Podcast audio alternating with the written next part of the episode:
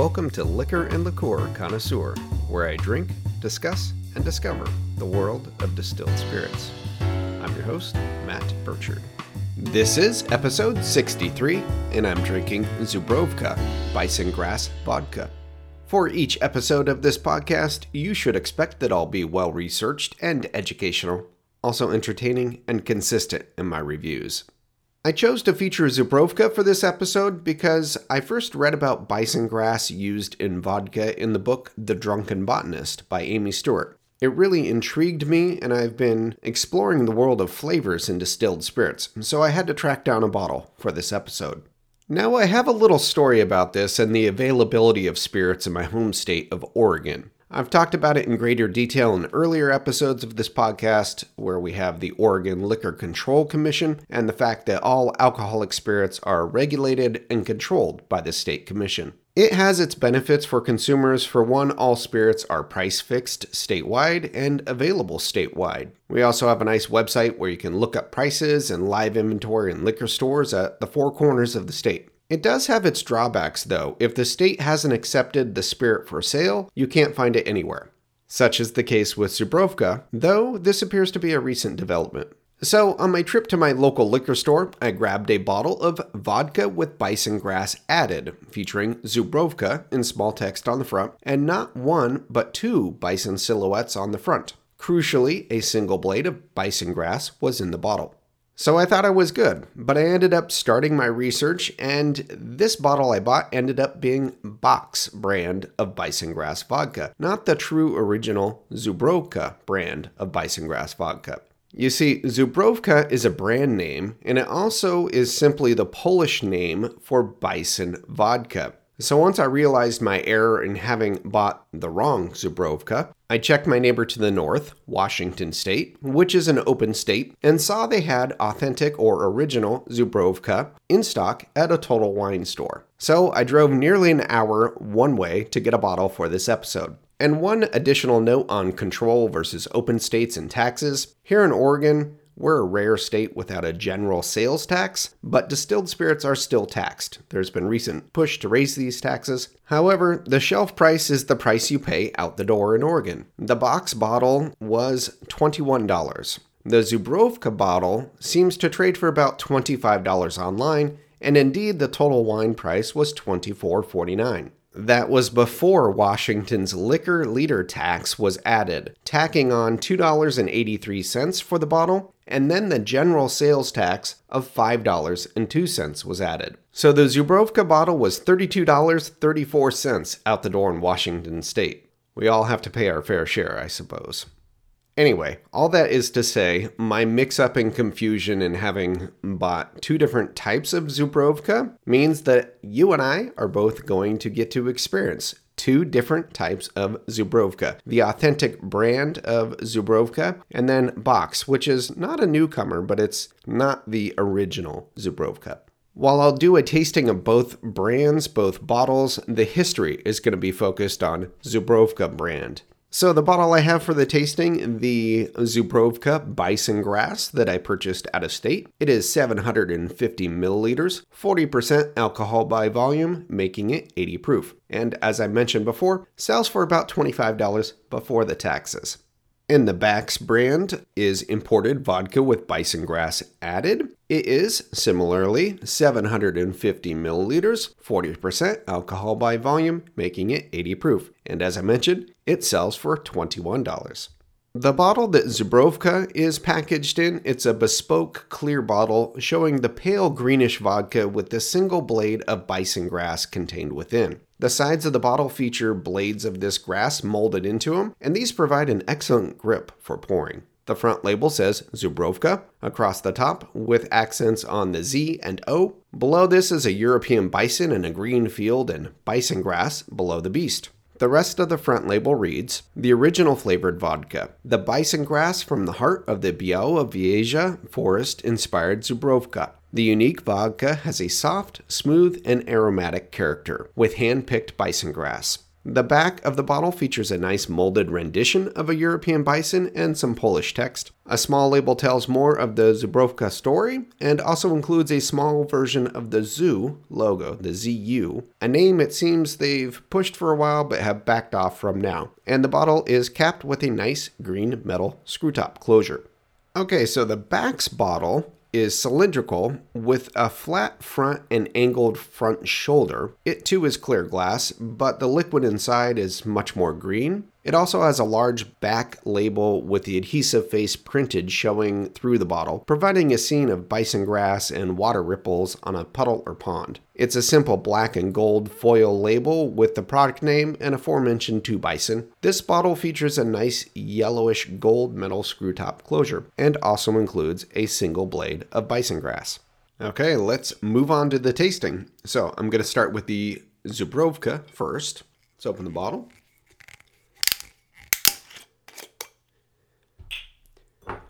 I have a pair of clean Glencairn glasses. That's what I'm going to use for the tasting. Always taste my spirits neat, which is room temperature, right out of the bottle. Let's go for a pour.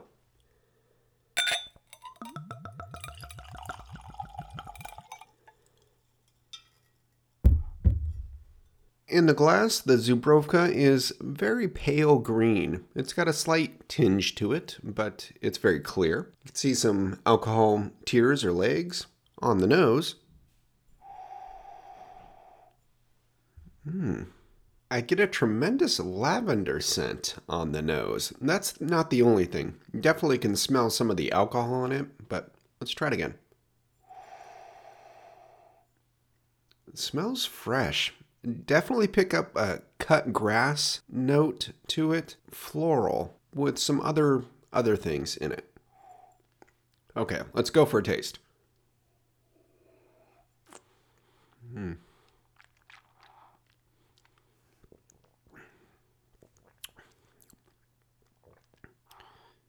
Surprising amount of cinnamon, uh, spiciness, but with a almondy. It reminds me a little bit of maraschino, which is a cherry liqueur, but it's made with the pits. I featured that a while back, and you get some of that marzipan flavor. It's the almondness. Let's go for another taste.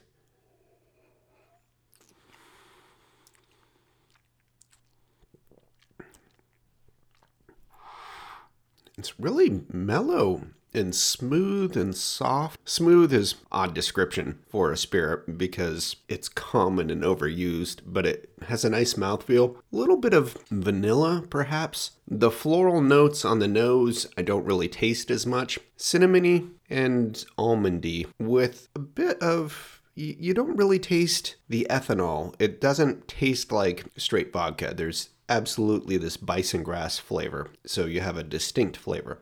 And now, after cleansing my palate with some water, let's try the Bak's brand. So let's open this bottle. Another screw cap. And another clean Glencairn. Let's go for a pour. Ooh. This is much greener in the glass. Very green. Okay, so let's try Bak's on the nose. It has a surprising green apple note to it. Let's try it again. Fresh, but appley. Maybe a hint of cinnamon. That's not right.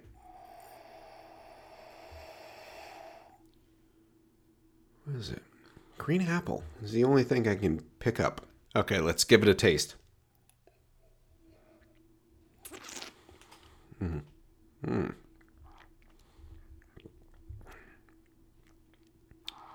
Quite different. A stronger flavor. Uh, not a. It, it's cinnamony, appley, but there's other other something in it. Let's try another.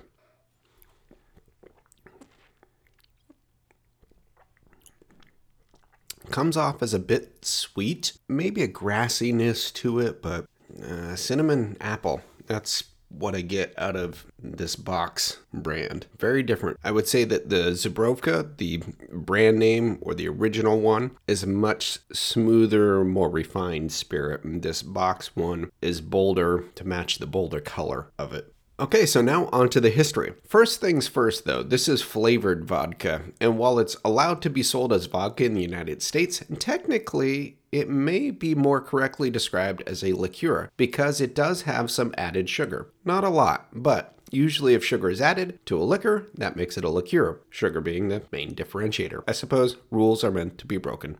Bison grass, also known as sweetgrass, is a type of grass native to parts of Europe, in particular the Poland Belarus border in the Białowieża forest, home to the largest herd of free living European bison. The heaviest native land animal in Europe, in recent history there were three described subspecies, but two of these were hunted to extinction, with only one surviving in captivity. In the 1920s, captive animals began to be reintroduced to wild lands, though they had numbered as low low as a few hundred at one point. The European bison is a conservation success story, as they now number in the thousands and are listed as near threatened. The European bison is a source of national pride for Poland and is one of their national animals. The grass gets its name from the animal, as the grass is a favored food of the bison. In Polish, the European bison is called the zubra, and vodka is pronounced vodka. Thus, Zubrovka literally translates to bison vodka. The recipe for bison grass vodka is claimed to date back to the 14th century, and it may be true that some bison grass was added to some early distilled spirits to improve the flavor. The tradition of adding herbs and spices to alcoholic beverages goes way back, and with human ingenuity, I suppose anything's possible. But there aren't necessarily good records from this time regarding spirits recipes. The Polish did invent vodka most likely coincidentally or concurrently with Russia. It's hotly debated. Both countries seem to have near equal claims to it. I'll leave it to say that Zubrovka is a traditional spirit. But the modern brand of Zubrovka wasn't created until 1928 when commercial production began. It's made at the Polmos Białystok distillery. More about that in a bit when I talk about how it's made. While popular in Poland for some time, we only recently got access to Zubrovka in the United States. This is because in 1954, the Food and Drug Administration, or FDA, banned the chemical substance coumarin because it can cause liver damage and act as a blood thinner. Bison grass contains coumarin. This ruling also removed the tonka bean from the US food supply due to the coumarin. And since we're talking about coumarin, we'll go all the way back to the beginning. Coumarin is one of the most commonly used ingredients in perfumes. It is said to smell like almonds, vanilla, tobacco, and freshly cut hay. Not coincidentally, these are a lot of the flavors of Zubrovka. Coumarin was also one of the first chemical compounds synthesized and used in the fragrance industry. It was isolated from tonka beans in 1820, but the chemist, August Vogel, mistook it for benzoic acid. Later that same year, a French pharmacist discovered the mistake and named the new compound coumarin for the French name for tonka beans. Industrial production of synthesized coumarin was invented in 1877. Coumarin occurs naturally in a lot of plants and different foods. Beyond tonka beans and bison grass, it's found in large amounts in angelica root, plus more common foods in smaller amounts, such as green tea, strawberries, cherries, mint, apricots, and more. Coumarin in large amounts in nature serves to make a plant taste bitter and unattractive to most animals.